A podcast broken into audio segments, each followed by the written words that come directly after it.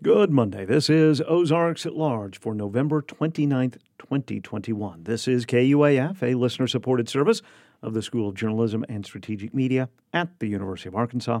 I'm Kyle Kellums. The Arkansas Department of Health is counting nearly 1,200 new cases of COVID 19 in the past three days of testing. During that same period, just one additional death from the virus has been added to the state's total. Governor Asa Hutchinson says he's pleased 5,000 additional vaccines were administered yesterday. The governor tweeted yesterday increasing the vaccination rate is important as new variants of the virus emerge. A new national report shows foreclosure rates in Arkansas are among the lowest in the country.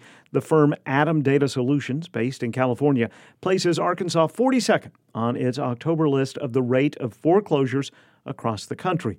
The tracking indicates 66 foreclosures in Arkansas in October, one for every 20,000 plus units. The state's October rate is 10% below the September rate and 7% below the October 2020 foreclosure rate. Arkansas is expected to receive between 4 and 5 billion dollars through the federal infrastructure bill signed into law earlier this month. This week on Arkansas PBS, Executive Director of the Arkansas Good Roads Foundation, Joe Quinn, said much of the money is earmarked for transportation needs. It's 3.8 billion for roads and bridges, 244 million for public transportation. Uh, there's money to start to really think about and build an electronic vehicle charging station infrastructure in the state.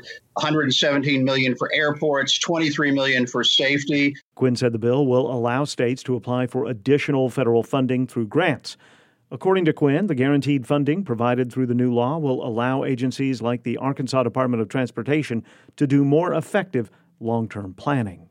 The Arkansas soccer season is over after the number 7 Razorbacks lost to number 4 Rutgers on penalty kicks in New Jersey Friday night.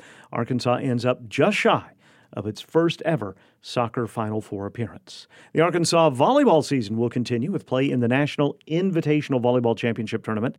The bracket was announced yesterday, and after a first round bye, the Razorbacks will play either Stephen F. Austin or Jackson State. And there is a new date and time for the Eureka Springs Basin Park Christmas tree lighting. It will now take place Friday evening at 5:30. That's right before the Eureka Springs Christmas Parade.